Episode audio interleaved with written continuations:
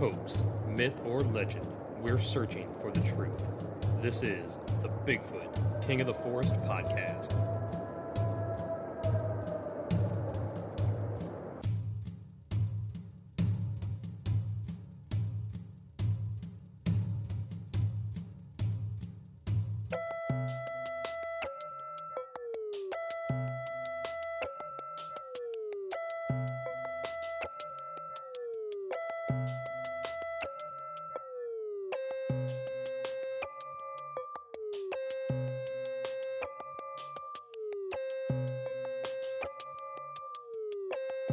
To Bigfoot King of the Forest, episode 14. We are coming to you from the, uh, Middle of nowhere. I was going to say beautiful state of Iowa, but yes, also the middle of nowhere. Um, Princeton, Iowa, to be somewhat specific. And I'm here with the Loquist triplets. You. Okay, maybe not triplets. Go ahead and introduce yourselves. Uh, Brett, And you are. The youngest. the youngest. All right. Paxton. the cool one. Paxton's the oldest. Chance, the middle child. You really have that syndrome though. That's uh, it's great, guys. They're talkative, so this is gonna be a good one. And we're also joined by Paxton's boyfriend, Charlie, Oh, he's just watching. and he well he's here, so he's gonna get mentioned. Oh, okay. Hi. Hi. So as always, we're gonna start with the news.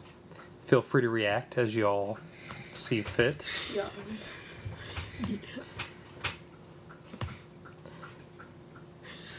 That knocking noise is chance. I thought this one might be one close to near and dear to Charlie's heart. There's apparently a flying Tarman sighting in Rockford, Oh. striking a similar report of the deer bat from the same year. You know what the deer bat is, Charlie? I have no idea. Never heard of the flying Tarman. Nope. I doubt it looks like this little black creature on my screen right now, but No. Must be okay. in the wrong. Lon Strickler of Phantom and Monsters recently received a report bearing a striking similarity to one taken by the Singular Fortean Society in August of 2017. And the report received by Strickler describes an encounter with a large black flying creature on a county road outside of Rockford, Illinois, in the summer of 2010. The same approximate time and location of the totally black, big thing with big wings described to the Singular Fortean Society last year. Sounds like how we would. I just found out about the flying humanoid sighting around Chicago. In fact, I'm going to get the book and see if there's anything related to what I encountered in the summer of 2010. This took place in northern Illinois, not far from Rockford. My friend and I were just riding around in my car. As the day continued, we decided to head out towards the county back roads. We were both 17, probably drunk, drunk or high. Uh, I added that part. And this was the summer before our senior year of high school. We had been riding around for several hours at night, around 10 p.m., they heard a growl. No, they did not hear a growl. They were on a gravel road. I just misread that. we had been riding around for several hours at night, and around 10 p.m., we were on a gravel road, and I wasn't familiar with. It was a location that had lots of farmland all around and a few houses here and there. Sounds like the Midwest. We were talking while I'm speeding along the gravel road. You shouldn't be speeding on gravel gravel. roads. Yeah. There was no drinking or drugs involved. Oh, I guess I was Oh, wrong. wrong, The corner on both sides was high. When was this? Summer. Turns Okay. into fan fiction. Oh God. Basically, they encountered this large black flying bat thing. What's up? He's cringing at me. They encountered this large flying black thing. Um, they hit the gas pedal, took off. They said they drove for five minutes without saying a word. The whole time looking around them, hoping that thing wasn't chasing them.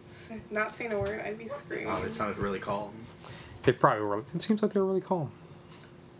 So, be careful up in Rockford, Rockton, when y'all are driving around. There could be flying man bat things. I know where there's country out there too. Not Tar- too- it's not too I would far hope away. so. You live out there. So. Tar man.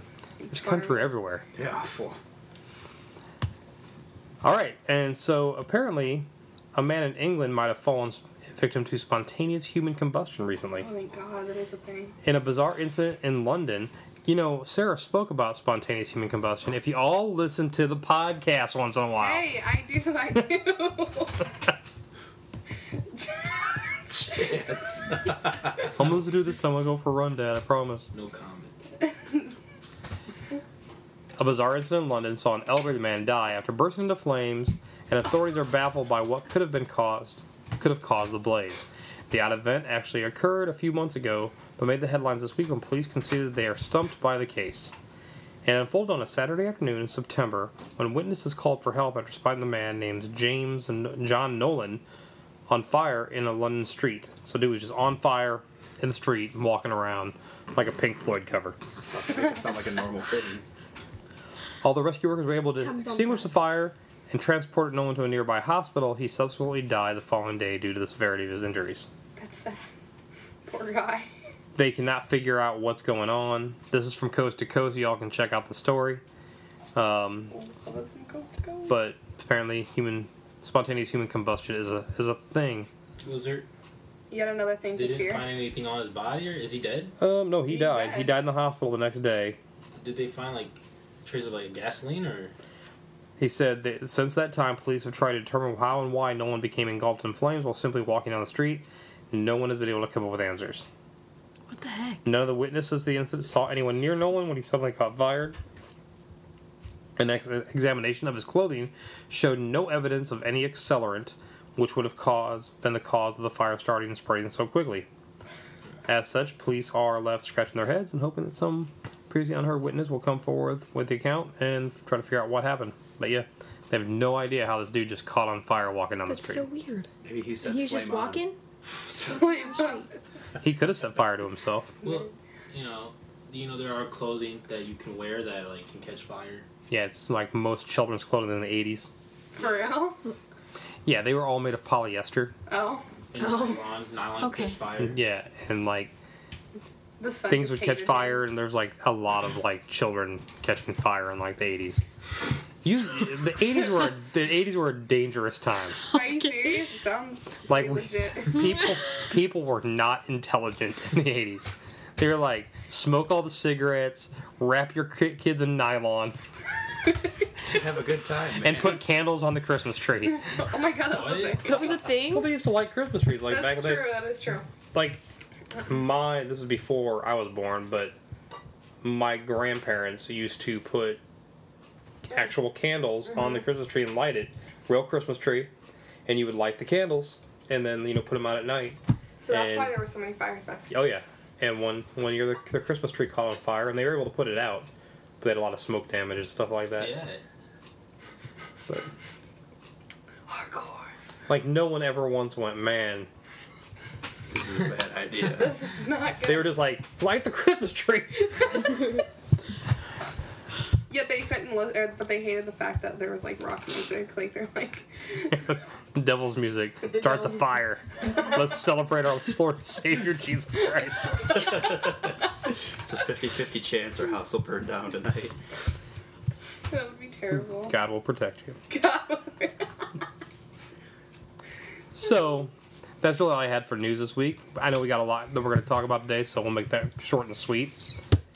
Let's go ahead and get started with Iowa weirdness. We are in the Hawkeye state, the corn state, the corn fed. the best state. Okay, Yeah. Yeah. I do love Iowa. We talk- we talk about it all the time. Um, Iowa is actually an awesome place. Um, who wants to start? I can start, and then we can go around a little bit and come back. I've Yeah. got quite a few things. So Iowa's actually known for a lot of weird things. A lot of people wouldn't realize that because it's considered a flyover state. It's apparently a flyover state for dragons as well. Oh. Wow. A number of Burlington, Iowa residents have reported seeing several Iowa dragons flying. What's it? Nothing. This isn't your thing, is it? No. Okay. A number of Burlington, Iowa residents have reported seeing several Iowa dragons flying over their city in recent years. Two witnesses described it has a brown skin with a long snake-like body and 15-foot bat-like wings. Its head was shaped like a seahorse and had skinny tail flowing behind it. They watched the dragon slither through the air until it flew high up in the night sky. Someone named Zeus, not joking, Z E U Z, mentioned this in a comment section. I live in Iowa too, in Grand Mound. Hey, that's right around the corner from us. We see dragons all the time. They normally come at harvest time when the moon is really big and red. They often take cows from my neighbor's pasture. I myself have spotted these dragons six different times, once in a group of three. What? So is that three? Is that two separate times with six total, or is Yeah, that? none. Let's not do math. okay. Once I saw a large blue one with four wings. Otherwise, they look like one the one you described. Other sightings. I like how they know that how like they're like we saw it briefly, but it was 15 feet in size. I like how this one witness named Simply Megan claimed that in 2005 she and her husband witnessed a flying dragon while driving down the streets of Burlington in the middle of the night, describing a 10 foot long snake like creature with bat like wings and the head similar to a seahorse. Then this one kind of goes back to Zeus again. I'm just really, really intrigued that we have people in Iowa named Zeus That's not a dog. and only Megan, simply Megan. Like, there's no last name. It's like Madonna or Cher. She's like, they just call me Megan. Simply Megan. it's That's it. Simply Or maybe her name is actually simply Megan. It's like simply Megan. means someone in Iowa Or named her their kid. Simply. Or her last name might be simply, and they just did screwed up, and there should be a comma there. It's like Megan simply Simply. Megan. I didn't. Okay. So, dragons in Iowa. I think I just broke Brett. Um, yeah, so that just kind of goes through that again with the Grand Mound stuff. But I have never seen a dragon Yeah. in all the years I actually lived up here. Um, never, You know, never, we have a no one ever said heads any. here. I've never so- seen a dragon. How easy is it to see something at night when it's in the sky? I'd say fairly easy if it's like No. If it's blue with four wings, I'd be like, hey. listen. They drink a lot of Busch Light yeah. up here. A lot of meth. There's a lot. There is some meth up in the area. It's an understatement. And who's to know if they actually saw a dragon, or maybe they're riding the dragon. but something something's going on in Iowa, and there's snakes with wings in the sky, and y'all better watch out at night. This is why we bring our animals in at night. y'all did have like a wolf or something in the area though. yeah, uh, mountain did. lion. No, what the mountain lions? I thought it was Probably lynx. Mountain lions. The the paw print wasn't right because a, a mountain lion would they retract their claws like a cat. So a mountain lion print doesn't have claws on it. Right. That one had the three oh. claws on it, so it's probably a A wolf. That's what the. What's a ranger big said. wolf? I thought you guys No. said it was a lynx. One day Daisy's not Have you gonna not come seen home. Twilight? Wolves are huge. Packs of. Seriously. We're gonna delete that from the podcast. we do not talk about that movie. What's wrong with Twilight? it's It's like meant for Paxton. like 17 year the olds. vampires sparkle. You, Uh-huh. Do you want to know how many times my I mom went sparkle to see too. New Moon? Your mom. I know one of us brought info about another flying thing. Who was that? That was me. Let's get started. Let's get you over that. Okay. I did the um I forgot the name of it. Van Meter monster. The Van Meter Visitor. That's right. Um, Visitor. So the Van Meter vis- the Van Meter visitor is actually a very popular um, very popular cryptid. So people listening will actually probably know what you're talking about. Cool. Um, I never heard about it before. But um, I don't know really. I don't really don't know where to start. Start with what it is. Well, I guess it's like uh, it's it, it flies. it flies, and it's it's supposed to be it's like a black dull gray color, and it's humanoid with wings. Wow. It also supposed to have like a beak and like a blunt horn that like shines like a like a extremely bright light. So freaking unicorn. it's a unicorn. It might be a unicorn. unicorn. Yeah. Um, Didn't you have a story to read? I do have a story. Um. Um. Yeah, okay. Um, this is from the website statecryptids.blogspot.com. Okay. I don't want to steal from anybody. Um, in early morning of September 29th, 1903, U.G. Griffith was returning to his home in Van Meter, Iowa, when he spotted a bright light like an incandescent torch on a nearby rooftop. He assumed at first that a burglary was in progress, but the idea changed when the light jumped from the roof and sailed to another building across the empty dirt road. Griffith found that the phenomenon odd. He found the he found the phenomenon odd, but didn't think much else of it. This innocuous event, however, was the beginning of a week of hauntings in the small town by a creature that has come to be known as the Van Meter Visitor. Um, and people say that like shooting at the creature was was the um, typical response, which you know makes sense for Iowa. Yeah, back in 1903. Like, When it's, it doesn't really surprise me. yeah. Um, and it always appears at night, which you know doesn't really it's not really different from every other account that you usually get. Um, it- oh, um, several members, like very like top tier members of the community, like were the ones who were, like were originally speaking about this creature that came out at night. You know, was just like messing with people. hmm But people also said that it wasn't really. It wasn't aggressive. It was more like you know, um, curious. And there was also an account. Um, I forgot what website website what website I heard this from, but it was like this dude saw it and like he was gonna shoot it, but then he saw he, he shot at it, and as it was like going away, it like used its beak like a like a cockatiel or a parrot, like as they go from the perch down to like the cage. They used their beak to help them move, and then it flew off. So some people think it's like a uh, like a pterodactyl A thunderbird, or a thunderbird. What's a fun- Thunderbirds are just giant birds. which are usually found in like the western states. They actually they, they have a lot of them in Illinois, like Illinois, Wisconsin, and stuff like that. Could have actually been a thunderbird. Um, th- some people think it might have been like a thunderbird, but um, it was kind of like s- not scaly, but like smooth skin, like gray black kind of color. Um, they actually have a Van Meter Monster Festival every year over in Van Meter, Iowa. You can go to it. Um, but like one of the stories is like it was like a bank teller, and he was working at the bank one night. This is like back in 1903 and he was working late, as you do in a bank for some reason. Taking that. Money doesn't sleep. And uh, and he looked out the window and it was standing outside, like right outside the window. And so he actually shot through the window, I believe. Maybe I think he, I think he shot through the window. And uh, this might have been the first sighting. And then it basically flew up onto like a light pole. They didn't have light poles back in 1903, but you know some some some kind of like pole or something like that. And then They, they look electricity back then, didn't they? Just be like power power pole. Like one of the- could have It been, was like fire. but 1903 would have maybe been electricity, but more. They also would have had like just like gas lamps and stuff Yeah. like that.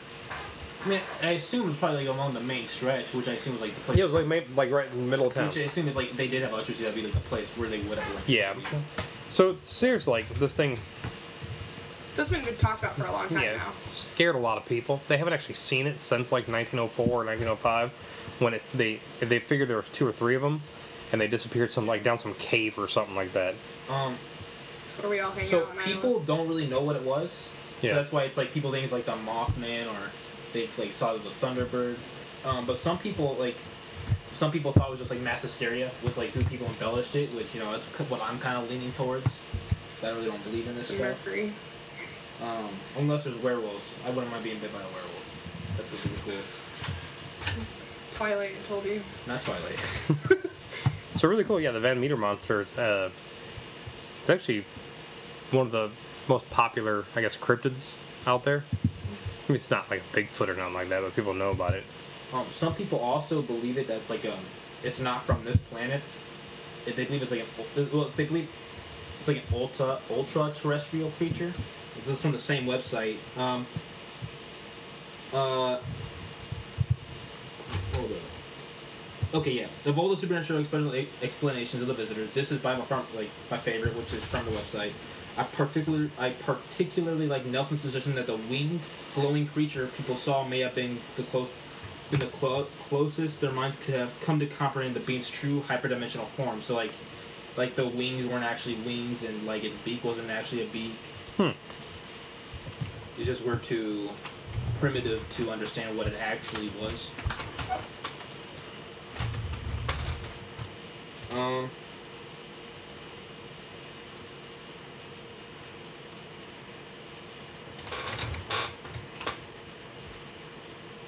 That's pretty much all I have. Okay. No, that Van Meter monster is a uh, very, very interesting cryptid. What could, what what makes me like what confuses me the most like the, the bright light on its horn. Yeah, that's always a weird one. Almost like they like they call it biolu- bioluminescence. But you, Um, don't, you don't really hear about it being on bones compared Yeah. to like. So that's why that's why like if this was- if it does exist, I would lean more towards it being like an ultra dimensional being because that then that you know why it explains like it has like the bright light, unless it's not a horn at all. Yeah, the Van Meter Monster Festival is got its own Facebook page, and it is the let's and from the website Travel Iowa, September 29th through. So it's like one day in late September, and they have stuff like techniques of a legend hunter, how to discover the hidden legends and lore, um, weird tales, 30 years of paranormal adventures. So they have a bunch of speakers and stuff like that, and they have um, they actually do 6:30 at night. They did a five nights of terror. So it only it was a course of like five days. This happened, and then it was just gone. That's crazy. So, but it's just kind of stuck, and like the town's super popular for it. So it's pretty cool. It looks like there's a book on it too. There is. Yep. What's the name of the book? Uh, the Van Meter Visitor By. by The Van Meter. Fair. yeah. Uh, Lewis Voss Nelson. So y'all can pick up the Van Meter Visitor by Lewis Voss Nelson. What's We'll with all these like long names with Vaughn or Van Winkle? I don't know. Van Winkle? Yeah, there's a guy at my a teacher at my school. His last name's Mr. Van Winkle. So there is another. I know. I know y'all brought some too, but there is another cryptid that I found from Iowa. It is the monster turtle of Big Blue Lake, mm-hmm. Big Big Blue Pond. So near Mason City, is a 34 deep lake, 34 foot deep lake, in an old rock quarry. It lurks an enormous snapping turtle. Over the years, people fishing in Big Blue Pond and Clear Lake State Park claim to have seen this monster with a shell the size of a Volkswagen Beetle. Reports of enormous jaws that have threatened to eat swimmers have swimmers have appeared from time to time, but officially the beast doesn't exist. Clear Lake State Park officials say there's no evidence to show the snapping turtle greater than normal size lives in the pond, but locals claim otherwise. So this thing, they actually call it Big Blue after the pond itself, and it's supposed to be just this huge snapping turtle. Imagine like coming across that.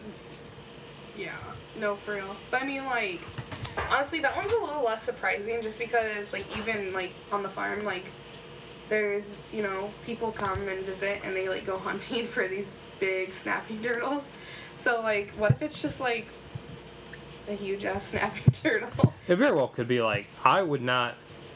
To me, the idea of like a snapping turtle with there's sea turtles that are true. that big. right? That'd be so cool to, like, Um, ride on the back of one. It's like a turtle, like a turtle. Maybe not that big, but The sea turtle or the snapping turtle? I, The I'm sea sorry, turtle, not not like a, snapping turtle, like a turtle. turtle up alone, yeah. with no predators, I just- who's not in fear of dying. turtles- right. And you know. snapping turtles live like And the turtle. turtles live like hundred years. Yeah. So the idea of one just growing to some enormous size is not unreasonable to me. Oh yeah. It may not be uh, the size of a Volkswagen Beetle. Right? Oh yeah.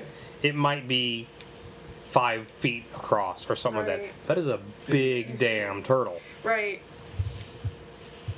Plus, they're like the ugly cousin of like a sea turtle. They're just Yeah, like, they're not cute. they're not cute. They're just like They're ferocious. Like if you ever look at the new uh, Godzilla movies, No. I'm pretty sure they took his face from a snapping turtle, yeah, it kind of looks like it. and it's Um, terrifying. it's disgusting. I would not want to. You gonna go, Paco? um. Sure. So. Well, why doesn't Brett go? Because mine's kind of a short. You can go, babe. Brett's gonna talk about The Lockridge Monster. the Lockridge Monster. In southeastern Iowa, in the small town of Lockridge, less than 300 people reside there um, as of the 200 census. In such a small town, Oh, yeah, sorry. I don't Uh, think anybody lived there in 200. In such a small town, you can be sure that a monster will get quickly noticed, and that's just what happened in the fall of 1975. Mr. and Mrs. Herb Pfeiffer had had an experience um, that they can't forget. They called it the Lockridge Monster. It appeared in the Pfeiffer's um, turkey farm. Uh, October of 1975. The monster was a bushy haired bipedal uh, creature that some witnesses said had the face of an ape. It was said to be a height of five feet when standing on its two legs. The Only five Lockridge. feet? I know. The Lockridge monster terrorized the small community. It would kill and mutilate raccoons, pigs, cows, rabbits, chickens, and turkeys.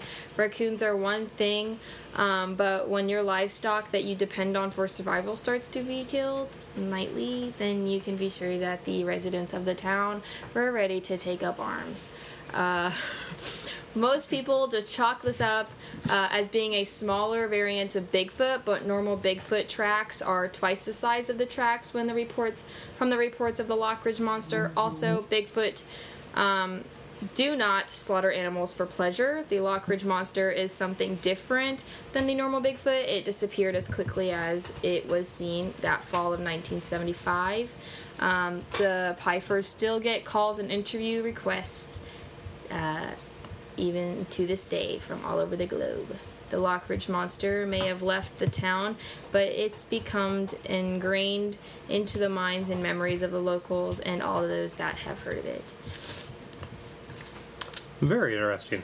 That is interesting. Now imagine this is just some dude with like hypertrichosis. Yeah, like, like some short, hairy dude. It's just some like. Not only is he like covered in hair, He's a psychopath. but he's also tiny. I know. Well, that's the thing. He's as tall as I am, so I'm like He's sitting like, here like I'm not he's scared. like he's like a five foot hairy like homunculus, Homunculus.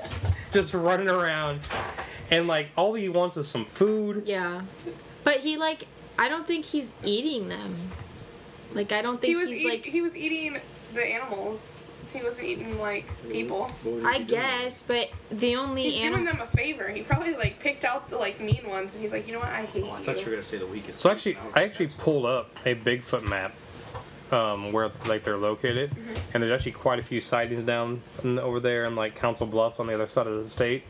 There's some down in like Keokuk and Burlington, and there's like some near Dubuque, where we actually saw when I was driving for Krispy Kreme. Me and the dude I was driving with that night Oh, yeah. saw something run across the road, Right. and it was big, and I still say it was like probably a bear or something like that.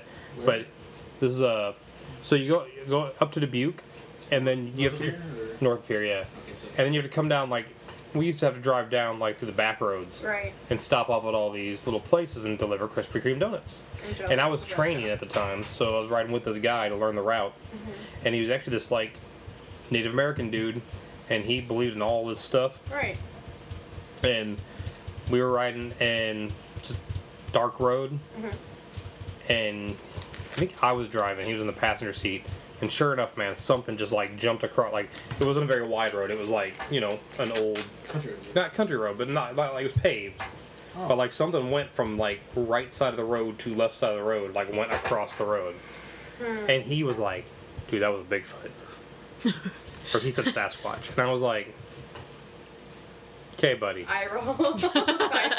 I'm like, I'm pretty sure it was like a deer or like a bear. It was up the road. We couldn't really see, but he's like, no, man, that was like on two legs. It was standing up. Bears do To this day, bears can walk. Yeah, Yeah, bears can walk on two legs. They bipedal that stuff. but you, bears are obviously walking on. You, you can tell a bear when it's walking on two legs. True. They're not like Oh, did it? they look it like a Humpty across, Dumpty kind of right? like. What's that? It ran across. It ran. It was quick, so it was like split second. person. And Maybe we. it wouldn't have been a bear. It, it might have. It might have been a Sasquatch. I was watching that little the, the video with like the little bear that was like walking in the town. Like it's totally a wooded area. It was like you know, could have been Jason Voorhees too. oh, God, no. Oh, dear lord. Um, Wow. but with the Lockridge Monster, I actually found these are unknown Bigfoot howls recorded in that area of the road. So these the findings were submitted to Thomas Mar- Markham, founder of the Paranormal Research Organization, claiming 20 years of experience, has noted Corey and Ty have been getting a lot of activity recently. Said Markham, what exactly made the scream is yet to be known, but they are interesting. So these took these came out of Iowa. Um, trying to figure out where it's at exactly. Sasquatch investigators Corey and Ty last Monday shared a series of houses suspected to be an unproven primate. They did not spe- specify the exact location, so they, they don't know where that. But it's it's interesting. It's it's about ten seconds long. Okay.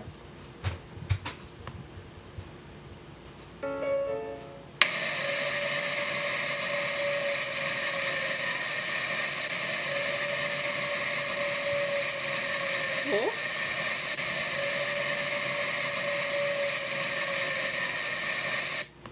Yeah. Sounds like a wolf. It sounds like a wolf. dog Sounds like a, wolf. like Sounds- a I just heard that sound though, like a few days ago. yeah. Yeah, Like I literally like it could be a wolf. Like I'm I'm trying to. It's kind of like grainy, like Yeah, yeah, yeah, yeah. staticky, but like is that they did they heard something Yeah. and it was like right, most definitely. like a, a wolf's almost more of like a.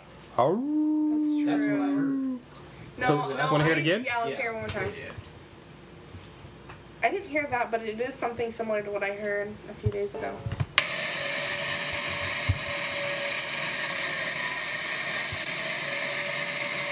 It's a little different than a like a howl.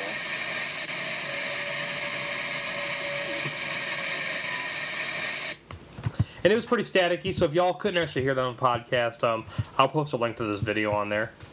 But it's interesting. It's uh to me it sounds like it's probably a wolf or something. But you know, that, that's actually because we haven't wolves were almost unexist non-existent in this state for a very long time. So it's it's really kind of cool that they're kind of making a comeback. Right. Like in y'all's where where, where was that actually that that the track Um, Probably over by down- Windmill Right Road. between the two fields. Yeah. by Windmill Road? Mm-hmm. Um, and y'all tracked it for a while, didn't you? Like Chuck did. It, His friend. Chuck did. He said that he saw there was that really prominent um, one, and then they had we had some um, some hunters down there, and they said or fishers, one of the two, and they um Probably Travers around that time. yeah, and um they said they saw some big tracks too. We didn't get a picture of it, or we didn't see it personally, but I think Mom and Chuck did, and they also called like the ranger guy that came through, and he um he checked it out, and he said that it was probably a wolf or just a cat of some sort. So yeah, Bigfoot in Iowa. Who would have guessed? Maybe. Um, the one that always kind of interested me was like Wapsi Willy. Oh God, yeah. There's not much information. There's so little information about Wapsi Willy. So kind of let's go around and tell the story that you think that you heard from Wapsi Willy. Well, Wapsie, I mean, it's like The, the, now we're going to be very clear. The kids actually live on, On the the Wapsie. Wapsie, yeah. Like the Wapsie is about half a mile from us, yeah. behind the house, and it's their it's you know it's Chuck their uh, their stepfather's land. So if Wapsi Willy exists, he may be listening to this podcast. Oh my God, Wapsie, hello. So yeah, what, what's the story you've heard about Wapsi Willy? Well, there's two. So like, I heard one where it was um. I, I mean, it's just like a guy on the Wapsie who like kills people, so kind of like a Jason Voorhees a bit. Um, but then I also heard one that doesn't really make much sense, but it was like a guy dressed up as a clown, and he also killed kids, but he would like sexually assault. and, Yeah, Um, but other than that, like, there's like, I mean, people have their own little stories and stuff that they say that they come up with. Um, but it's not, it's probably one of the least talked about. I mean, people, you know, when you go camping, um, at the parks here and stuff, you know, you'll have people when you were younger, like, talk about it, but it wasn't, every time I tried to look something up on it, it yeah. I could I couldn't find That or a restaurant. very much. Um, so we always the story when I was young was always like Wapsi Willy. I heard the clown one. He was like an escaped yeah. not escape, um, escape mental patient that, Right. that dressed up like a clown. But the one that I heard was he was actually an old farmer that used to own land, and the the state came in and took his land away from him, and his wife and child died, and so he basically committed suicide, and his ghost haunted the, The Wapsie? and would kill anybody that, or try to kill anybody that came onto his land. Hmm. So that's that's always the one I heard. I was surprised at how little information is actually on the internet Yeah. about Wapsi Willy. Which maybe that means it's real. So I did say there was not really a whole lot of Bigfoot in this area. However, in Clinton County, outside of Follett, Iowa, October 2006, this is a farming community, and the main staple is corn and other grain products. There are quite a few fruit bearing trees near the river, many apples and pear trees. My encounter occurred on October 22nd, 2006, along the Wapsipinicon River just outside of Follett, Iowa. Follett, Iowa is located in the south of Camanche, Iowa on Highway 67. If you continue to travel south on that road, south of Falls, approximately one to one and a half miles, the road crosses over the Wapsipinicon River. So actually closer to your house than what he's talking about, than Falls itself. People in this area commonly refer to it as the Wapsie.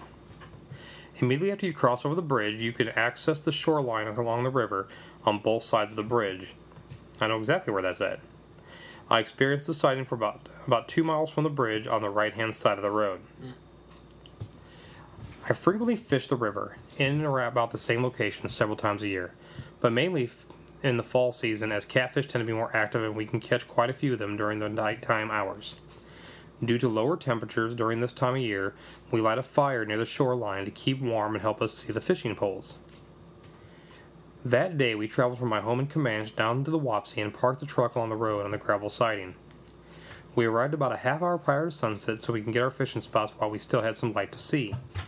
We had flashlights, but only intended using them when we left that spot later in the, in the evening.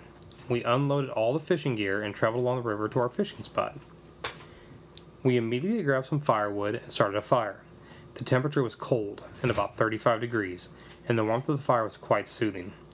We set a few shorelines, hoping to catch some catfish that would probably be trolling near the shore after getting after dark gathering food. We then cast our poles and attached bells to the end of the rods to alert us in case we get a bite. We settled near the fire and talk about fishing and camping. It's not abnormal to hear wander animals wandering about along the shoreline or on the tree line, such as raccoons, beavers, possums, and other small species of mammals found an abundant food source along the river. However, the noise I heard across the river was not normal. It sounded like a larger animal or perhaps another person looking for a good fishing spot. It seems that the other two people in there that were with me did not hear the noise as clearly as I had. When I asked them if they had heard the same noise, they said they didn't. Standing near the fire probably obscured my night vision, so I moved away from the fire to see if I could identify what was making the noise. The moon was out, and there were a lot of clouds in the sky. There were, but there were a lot of clouds in the sky that allowed one to see shapes, but not clear images of objects farther than ten feet away. The river at this location is about 100 feet across. I looked across the river in the location where I thought I had heard a noise and noticed a figure that was really huge. Although it was difficult to tell exactly how large that figure was, I to say it exceeded 7 feet in height and this probably weighed well over 300 pounds. I'm not sure if the creature saw me, but it continued to move around the same area as if it were foraging for food. I would say I probably more intrigued than scared, and I had to tell the other two guys that were with me. They were still by the fire, near the fire, so I went back over where they were standing, told them what I saw, and grabbed a flashlight. We walked back to where I was standing. I described what I saw and let the flashlight off. I told them I wanted to surprise it, and then get a glimpse at the same time. I turned the flashlight on and pointed it towards the area where we had seen the figure. The light hit the figure, and I saw what appeared to be a very hairy creature. As soon as the light flashed on it, it disappeared into the woods. Both my brother and friend said that someone was playing a trick on us. I told them that I thought it was Bigfoot. They both walked back to the fire and dismissed the sighting. I continued to scan the area with the flashlight, hoping to see the creature again, but it never appeared. I don't know exactly what time it was, but it was well past sunset. We remained there until about 2 a.m. the next morning. During the entire time, I never heard of any unusual noises, such as animals prowling about. I considered going back to the day next day to see if I could find any tracks on the other side of the river, but it's pretty inaccessible unless you travel by boat. I tried to describe this as well as I could. If you have any questions, please let me know. Um, that'd be a powerful ass flashlight to see across a hundred foot Wapsie, Wapsie River, Yeah. no matter what time of night it was and how light the lit up the moon was. So, t- for him to be able to see it clearly with a flashlight, a little sketchy, but it's an interesting story nonetheless, and that's pretty close. You don't get much closer to here than that. Right. What was that? There's a noise coming from the vent. Okay, so um on to go back to Wapsi Willy, Mm-hmm. um this is like a newsletter of the Iowa Lincoln Highway Association. Association. Okay. Um, and this is probably like one of the only things I actually found. Um, President's Corner by Kathleen Nichols. She's the president of the Iowa Illinois or Iowa Lincoln Highway Association. Uh, and it says, in the spirit of Halloween, here's the legend of Wapsi Willy. In the mid 1800s, many people came west to find a new life, land, and fortune. Willie and his family came from the east to Iowa and brought a parcel of land along the Wapsie. Wapsipinicon. Oh, yeah, there That's you go. the actual name of the river. Oh, really? I did Yep. not know that. um, in Clinton County, where oh, that's like right next to us, where the Lincoln Highway would be laid out in the future. The land was green, lush, and wooded, and there was plenty of water beside the river. It seemed like the perfect place to homestead. He and his wife erected a small cabin beside the Wapsie. The children played in the water, but also helped their parents work the farmland.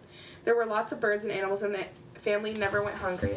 All was well until one night when there was a terrible storm. Willie, who had been in the woods hunting deer, was caught in a torrential rain and wind. He headed for home amidst hail, thunder, lightning, and the heaviest rain he'd ever seen. It took him several hours to work his way back to the cabin on the river bank. In the meantime, the river had risen past flood uh, stage. When Willie arrived home, everything was gone cabin, family, horses, and wagon. The river was a torrent far out of its banks, and he couldn't see nothing recognizable. With his lantern, he searched up and down the river. Is this what you just read? Okay. There's like more lantern stuff, so I was just like, Ugh. Um, was a torrent far out of its banks, and he could see nothing recognizable. With his lantern, he searched up and down the river looking for his family, but he never found any trace of them. For the rest of his life, Willie walked up and down the river asking people if they'd seen his family. He never stopped searching and finally died of exhaustion. But even after his death, saw uh, they saw his lantern bobbing up and down the river banks at dusk, and heard him calling for his lost loved ones.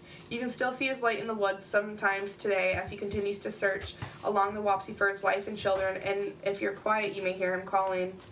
Um, yeah, so that's the one pretty, I mean, I guess legit thing. Um, Yeah. But also, It's amazing for a story that's been that that is that well known in this area that there's not that much about it. Right, that's true. There's a restaurant in Long Grove, Iowa called Wapsi Willy's. Unfortunately, it got flooded out this year with the floods, and It's so like the third time. so we were not able to go to. it. We were going to go to go to it yesterday and have dinner, but did not happen. Um. All right, Peggy, why don't you go ahead with yours? Okay. So, um,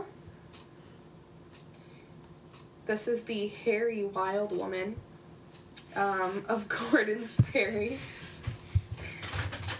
Um, hunters had spotted a wild woman of the female sex in the forest near Gordon's Ferry, Iowa, 12 miles north of or Dubuque. So, about an hour and a half from us.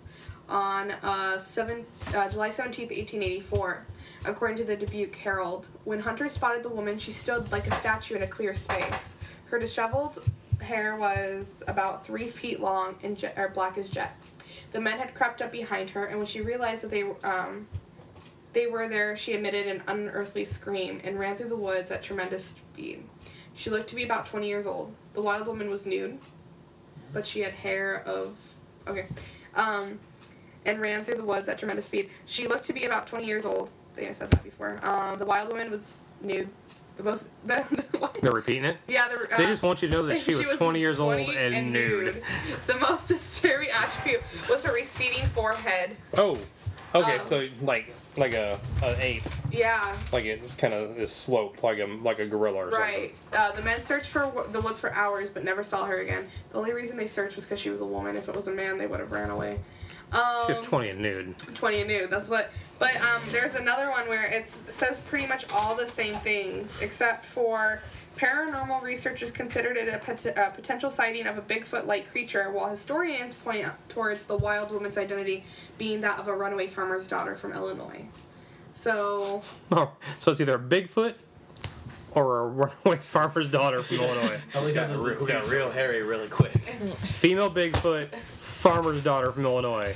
Pretty much the same thing. yeah, right, most definitely. And when you do look it up, make sure to put Gordon's Ferry in there, otherwise you get some uh, mature, Yeah. mature. I actually found a couple other Stuff. Bigfoot sightings. Oh Well, yeah. like, you know, she, she, they said she like like a tremendous scream, kind of like a banshee, right? Uh, that that kind of stuck out to me. I don't really know why. Like, so you think she might like a warning or something like that? Yeah, yes, but it's like reminds me more like, like the banshee, like the ghost banshee. You know? Yeah. Very well could be something like that. Like people just don't know what it is yet. I don't know. Call Sam and Dean. So the- in Yeah, boy. Oh, Sam and Dean. They can Oh, man. literally beat anything. Yeah, they're real. Except Jason Voorhees. Exactly. Actually, he did, he they, he did, they did beat him in that movie though. Yeah, but he like He got knocked out and the girl beat Jason. yeah. Yeah. See? She's talking about the new Friday the Thirteenth. The newest Friday the Thirteenth has the Sam oh, from Oh, really? Supernatural as the main character. I didn't know that. Jo- Jordan Pilecki, Jason Pilecki. What's his last name? I don't. I don't know. Anyway, in the summer of 2010, there was a Bigfoot sighting in Keokuk, Iowa. According to eyewitness reports from the BFRO, the witness stated it was June 16, 2010, and I was sitting in my home with a friend, and we heard the dogs barking loudly. I looked out the window and saw my dogs hurriedly running west up my gravel driveway. I saw a large dark figure run up my driveway. What I saw when I looked was a shadow darker than the shadow of a tree. It was taller than a human being, but I couldn't tell the exact size. The next day, a friend and I were walking on my farm and found strange footprint. The BFRO representative said that he thought the witness was very reliable, that's what they do. Another interesting aspect of the case is an area sighting is called Monkey's Den. I want to find out what Monkey's Den is. the next case takes takes us to Lee County, Iowa. As the story goes, the man was out turkey hunting one morning between the months of June and October. It's quite a stretch. Yeah. As he was lying still waiting for prey, a tall figure came out of the early morning fog. At first, he thought it was another hunter dressed in what he called a ghillie suit. A hunting outfit covered with strips of cloth to break up the hunter's outline. So basically, what that thing was on the ground last night that grabbed you at the Carter Farms haunted thing, that guy was in a ghillie suit. Oh really? Yeah, That's fun. Ugh, That's so funny. that was and that's not- why you and that's why you did not see him until the last minute. Yeah, that's not. That was really funny. good. It was not. Like uh, Those snipers in the military Yeah. wear ghillie suits. Suddenly, he realized this was no man. It was, it was, if it was a large man-like creature. The eyes locked, and they both stood motionless for several tense moments. The hunter, fearing for his life, raised and unlocked his weapon. The creature jumped towards him, but almost at the same time, he turned and walked away, never taking his eyes off the hunter. So the creature jumped towards him, but then turned away. Okay. and then he faded into the dense, thick woods without a whisper. Taking the cue from the hunter, grabbed his belongings, and quickly left the area, vowing never to return. As of this What I call date, turning the other he claims he never has. And then the last one is in Jefferson County, Iowa. There's a quaint little burg named that's Lockridge. We're not going to read that one because that's the Lockridge monster. And you already read that. So, quite a few. I was actually surprised at the number of Bigfoot sightings Just near us. from Iowa, and especially the one up the road Right. because, like, like I said, like there's never, no one's really claimed any Bigfoot sightings for the most part in this area. Yeah, I was gonna say I don't think Bigfoot's like a really big thing around here. Like, I mean, of course people know what Bigfoot is, and But they don't really talk about it yeah, that it's much. not like a So outside of cryptids and stuff like that, there's also quite a few hauntings and scary, weird places. Some of the ones I found is Tara Bridge. what is it? So Tara Bridge, or they call it Terror Bridge, Ooh. has a history that dates back to the 1800s. At one time, the bridge was not far from the town of Tara, so Tara, Iowa. The bridge was built to allow traffic of all varieties to cross over railroad tracks. There are multiple stories associated with the bridge. Some story of a frustrated farmer's ghost haunts the area. It is believed he died after cursing the winds. Other stories claim that someone or something lives beneath the bridge. The scariest and most heartbreaking of these stories associated with the bridge involves a woman and her three children. Oh god. According to the legend, the woman took her kids to the bridge to see the train. Sadly, she threw the kids onto the tracks one at a time and they were killed by the train. The mother then committed suicide by jumping off the bridge. Claims have been made that if you drive on the bridge and do not stop and make sure your all your doors are locked and your windows are locked and closed. Your doors are locked and windows are closed. If you cross the bridge, is what people say. If you don't abide by the warning, the ghost of the mother will throw you to your death. That's a strong ghost. So y'all know what Clear Lake, Iowa. Mm-hmm. You know what that's known for, right? No. It was the death site of Buddy Holly, Ritchie Valens, and the Big Bopper. They were killed in 1959 in a brain, plane crash that Yeah, yeah, yeah. crashed in the field. Oh, yeah. So since then, Lewis said mysterious figures have been spotted along the secluded road, and some people say their music they can hear the music in the distance. But I thought the music had died that day. I was making I was wondering if any of you knew that that's what that song was about. so the song American Pie is actually about that crash. What the heck? So we're gonna come back to that one. That's pretty cool, though. in Linn County community, the Linn County community of Palo is home to the Pleasant Ridge Cemetery, which is not only reportedly haunted by a phantom dog, but also has a step. What? On a set of stairs leading to the cemetery gate, the step only appears at night. It's very strange because during the daytime only 12 steps are visible, but at night you It's okay. but at night you can see 13 steps. Sorry about that. The uh, kind of crapped out on us for a second. So finally, y'all heard of the Black Angel of Fairview Cemetery? Yeah. Here's the skinny. That's what it says on here. The Blackwing statue stands with her right hand extended as she's inviting you closer. She is tall, overlooking the Fairview Cemetery and Council Bluffs. On a clear night, the fall breeze shakes the leaves from surrounding trees and squirrels dash across the graves. The statue is a memorial of Ruth Ann Dodge, who died in 1916. Just days before her unexpected passing, Miss Dodge told her daughters of an angel who kept appearing to her dreams. To honor their mother's memory, an angel statue was sculpted out of bronze in 1920. Since then, the figure has turned to dark, lustrous black. Legend has it the angel is cursed. If you look into her eyes at midnight, they say, prepare, prepare that death is soon to follow. Oh, oh um. th- Well, I mean, the Black Angel of Fairview Cemetery isn't like an actual thing, though. You know. It is? is. Well, that is, yeah. But, and then there's actually one in the Annie Whitmire Cemetery. Mm-hmm. Um, there's also, it's really creepy in Annie Whitmire Cemetery. That's I forget what they call it, um, some kind of children's graves or something like that. There was a fire, um, and so they have a lot of graves that literally say like "arm of boy." Yeah, arm of young boy because they couldn't find. They couldn't find the whole body. There's oh my a god. There was yeah there was a huge fire and like bunch. They say that you can hear a bunch of like the kids like screaming sometimes. Yeah, Like like if you go in, like on October 31st, actually, they say if you go there, you can actually hear like children screaming. And, even during the day. Because they like burnt to death? Yeah. so Stony Hollow Road in Burlington. Oh. When in Burlington, Iowa, if you venture about eight miles north near the Mississippi River, you may find yourself on Stony Hollow Road. Stony Hollow Road is not a happy place if you follow the legend of Lucinda. According to the story, Lucinda had gone to meet the man she was secretly engaged to, and to unfortunately, he never showed. Mm-hmm. And unfortunately, he never showed.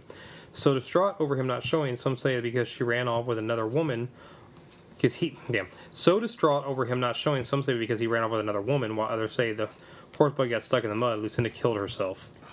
Instead of moving forward, the jumped off. Instead of moving for the instead of moving forward, the jumped off at the edge of a cliff only to meet her end on. That is really weird. Instead of moving forward, she jumped off the edge of a cliff to meet her end on Stony Hollow Road. okay. That was You actually should just screwed write up. that for that. Yeah. People driving on the road claim to see Lucinda's ghost walking around. Um, there's also Oakland Cemetery in Iowa City, Yeah, that's the one. that I was 1843. The bronze statue of an angel. The angel is often called the Black Angel because it turned black over the years. Many legends associate them. We have a lot of black angels in Iowa. Yeah, that's a little. Some believe the statue, which commemorates Eddie and Nicholas Feldevert, Oswald changed colors by the artist who created it. Teresa Feldevert enjoyed the dark arts. Other legends state that the anyone who kisses or touches the angel will die immediately. Others claim any contact with the statue, even when walking beneath it, will result in a horrible fate or loss. Well, when she like had it, um, the same guy who did the Lincoln Memorial was the one who made the uh, or who created and you know built and whatever sculpted the um, the angel, um, for because they were like a richer family, and they say that one of the reasons like it turned black was a curse um, that she did because before she died, her husband had said he will never lay with another woman. And he fell in love, and you know slept in her bed, and it started to turn black. But yeah, like if you if you kiss in front of it, you'll die. If you kiss the angel or touch it, you'll die. Like, I'd uh, rather not go around that. So finally, the last thing we're going to talk about today is probably the most famous thing to come out of Iowa, oh yeah. besides sliced bread, which actually It came, from Iowa. Really? And yes, Yeah. and, and your personal computer was invented in Iowa, and the first The female and the first female I- female lawyer oh The sweet. emoji. came out of too. Iowa. Um, and then something happened recently, and we decided to go back to the Dark Ages. Well, We were a very progressive state, and then for some reason, the last election, we just went crazy Oh yeah. backwards. All the races came out. That's the scariest part. The Villisca axe murders occurred between the evening of June 9th, 1912, and the early morning of June 10th, 1912, in the town of Villisca in southwestern Iowa. The six members of the Moore family and two house guests were found bludgeoned in the Moore residence. All eight victims, including six children, had severe head wounds from an axe. A lengthy investigation yielded several suspects, one of whom was tried twice. The first trial ended in a hung jury, and the second ended in acquittal. The crime remains unsolved. So, on the night of June, either June 9th or the early morning of June 10th, somewhere between then, someone got into their house. Either the doors were unlocked, there were no signs of forced entry, came in and just bludgeoned and hatcheted the entire family to death, Even kids. even the kids. And the uh So they thought it was a transient named Edward Andrew Sawyer. Um, every transient, otherwise unaccounted for stranger, was a suspect for the murders. One such suspect was a man named Andy Sawyer. No real evidence linked Sawyer to his crime, but his name came up, up often in grand jury testimonies. According to Thomas Dyer of Burlington, Iowa, a bridge foreman and a pile driver in for the Burlington Railroad, Andy Sawyer approached the crew at Crescent at 6 a.m. on the morning of the murders that were discovered. Sawyer was clean shaven and wearing a brown suit when he arrived. His shoes were covered in mud, and his pants were near wet nearly to the knees. He asked for employment, and Dyer needed an extra man. He was given the job on the spot. Dyer testified that later the evening, when the crew reached Fontaine, Fontaine, Fontanelle, Iowa, Dyer testified that later in the evening, when the crew, crew reached Fontanelle, Iowa, Sawyer purchased a newspaper and off went off by himself to read it. The newspaper carried the front page account of the Villisca murders, and according to Dye, Sawyer was much inter- very much interested in it. Um, Dyer's compl- crew complained that Sawyer slept with his clothes on. It was. Why would you complain that I do to sleeping with his clothes on? they were Hey, into something. we're all naked. Why ain't he naked? one of us. anyway, and was anxious to be by himself.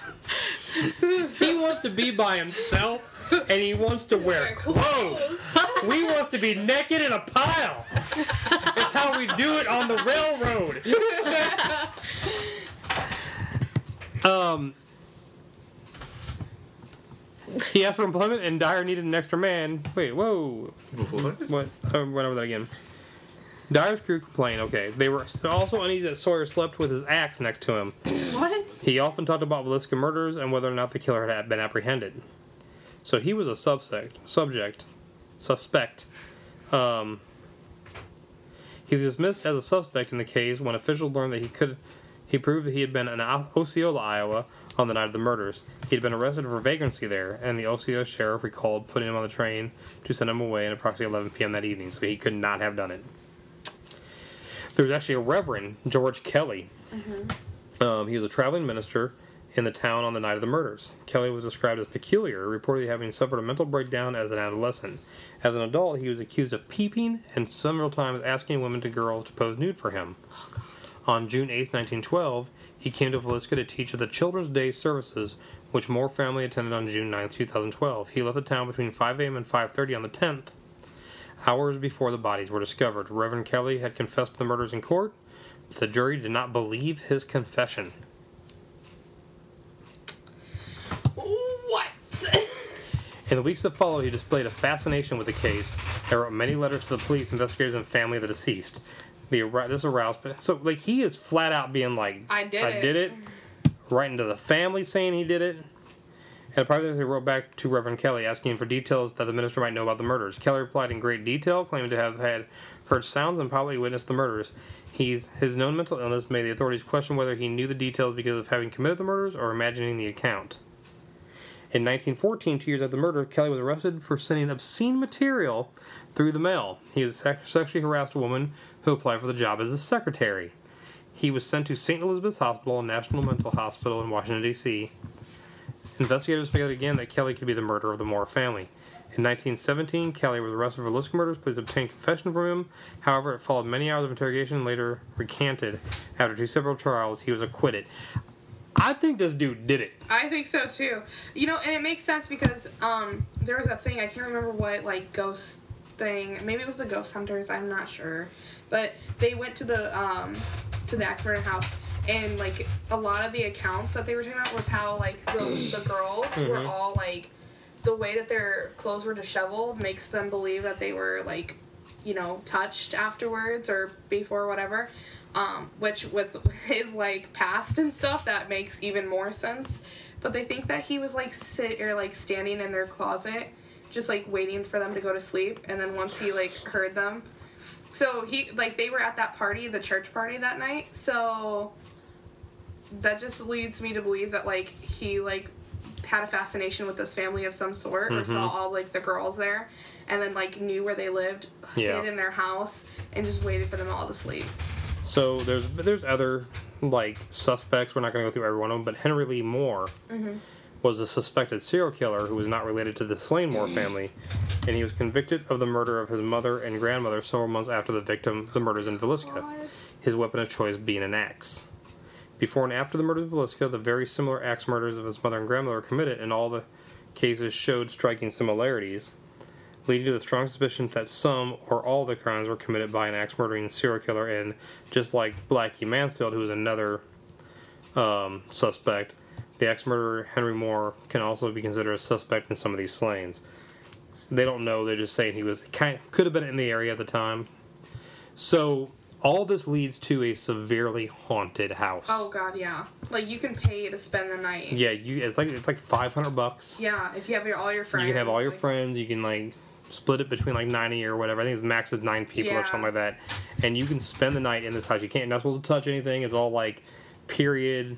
Everything's Yeah. you know from kinda the from the bring a- area. Uh, a But sleeping bag. And you just- Apparently, um, there's some craziness Mm-hmm. for sure. the family that used to live there had so many haunted things uh, like happen um, that they don't even like s- being in the house. So according to Prairie Ghosts, nearly lost among the rolling hills and fields of southwestern Iowa is the tiny town of Villisca. So going through that, um, talk about the murder. I want to know more about the hauntings, though. Here we go. During the hours before dawn on June 10th, 1912, a small frame house in Villisca, Iowa, became the site of one of the grisliest murder massacres in Midwestern history. Okay, the family Jimmy Moore. The house has had many order, owners and tenants over the years, but in 1994, a real estate agent approached Darwin and Martha Linn, local farmers, about the possibility of them purchasing the house. At the time, the Linns already owned and operated the Olson Linn Museum located in Villisca's town square, and they felt that purchasing the house would give them the opportunity to preserve more of the area's history. Because of the deteriorating condition, the Moore house was in a danger of being razed. If the Linns had not purchased it, it's likely that it would have been destroyed. They soon set about obtaining the necessary funds to restore the home to the condition at the time of the murders in 1912. They used old, old photographs and everything to kind of put the house together. Here we go. It was added to the National Register of Historic Places in 1998, and it remains today as a cornfield time capsule of 1912. Ever since the Moore house was opened to overnight visitors several years ago, ghost enthusiasts, curiosity seekers, and diehard paranormal investigators have come there in droves, all seeking the strange, the unusual, and the haunted.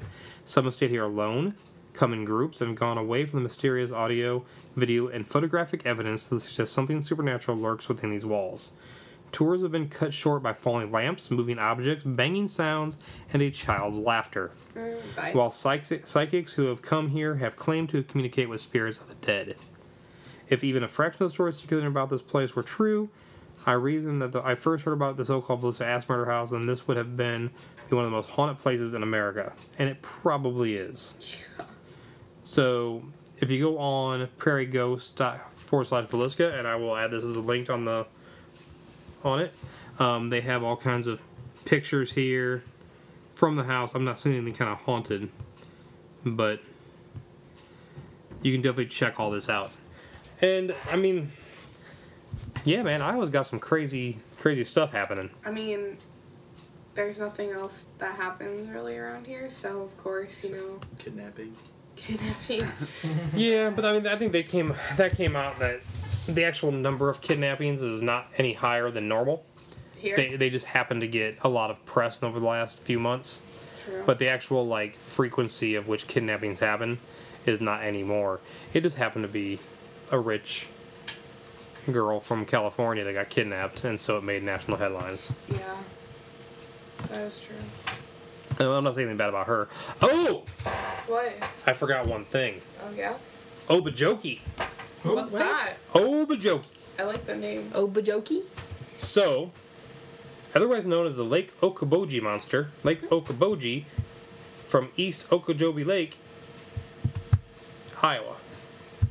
The monster is described as a large aquatic animal with a head the size of a bowling ball. Its color is dark greenish or brown. Is a dark greenish brown and is known to knock people out of small boats. The lake ranges in depth from 22 feet to a depth of over 140 in some areas because the lake is curved out of many thousands of years ago by ancient glaciers. Perhaps sometime between then and now, some kind of creature found its way into the lake and it remained till all this time. Some believe it is a sea, species of fish, while others think it is somehow a seal or sea serpent. So that is sightings. So it's like our personal nest. There have been sightings in 1903, 2001. There have been hundreds of sightings. Um, in June 2001 comes from a woman who was staying at the resort with a dock overlooking the lake with her two children. She and two children reported seeing a large humped body, about five feet long, with a snake pattern scales and the head that looked like a cross between a lizard and a horse. And it was a dark bluish green. She also reported the creature swam about a dozen meters away with the mouth wide open as if taking a long breath before heading down right to the dock where they stood. It dove right before hitting the pole that kept the dock stationary. The creature caused the dock to rapidly shake with a big thud under the wooden planks. This caused the woman and her children to run, run to shore. So that is just one more cryptid. It is called Obojoki from Lake Okoboji. It's like a Dr. Seuss book. It's actually in Oko- Okoboji Lake, Iowa. That's we got some fun names. We do. But um, all right, so we're gonna end this like we usually do, and we're gonna end it like we always do, with A song. this week's top ten list Country. Roads. from our home offices in Indianola, Iowa. This is this week's top ten list.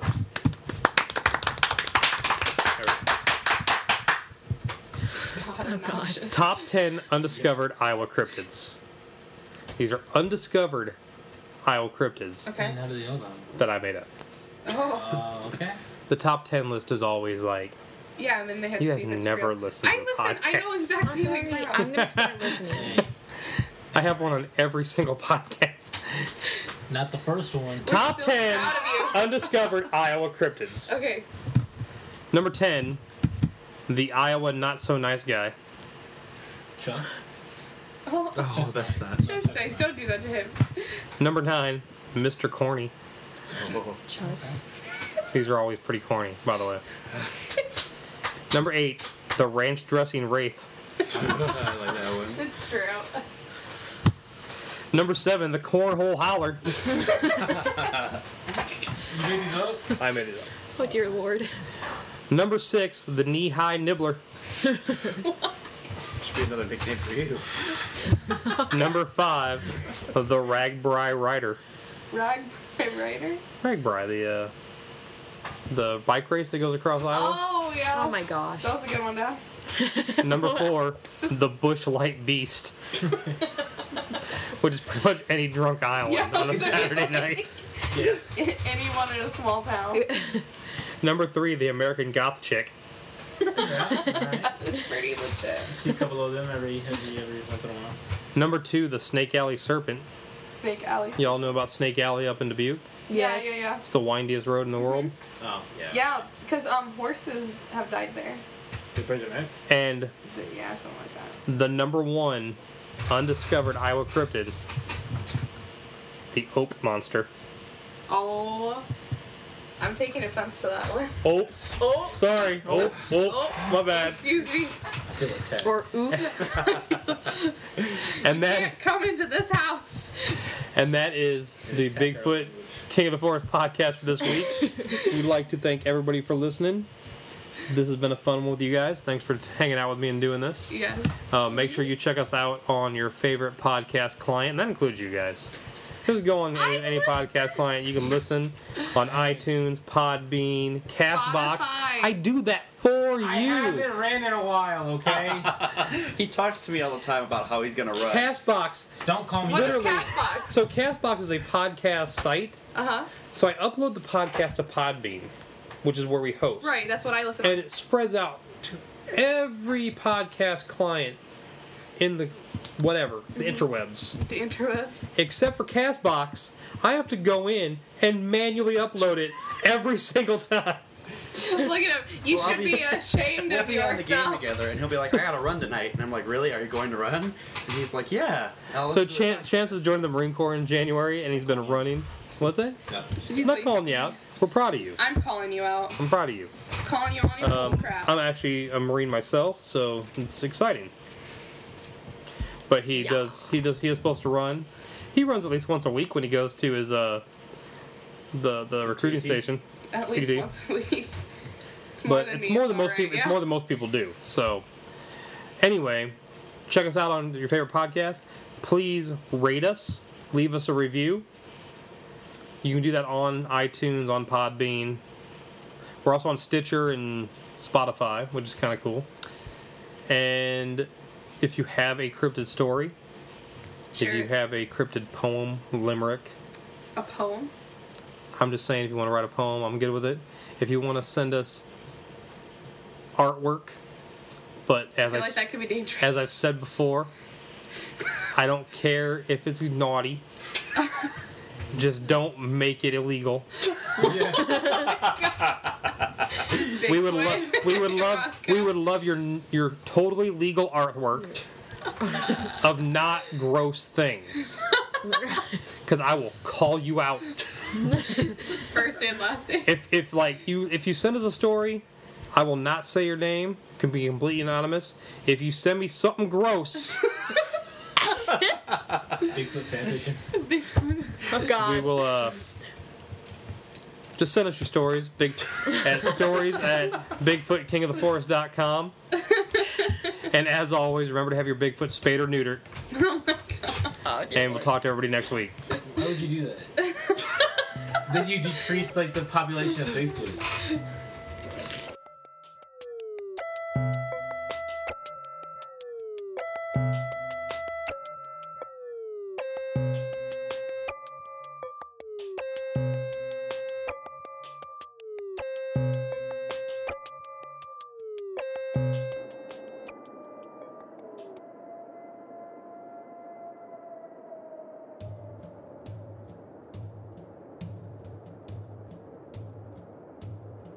Listening to the Bigfoot King of the Forest podcast. The underlying track today was Face of Peyote by Purple Six Records on Looperman.com.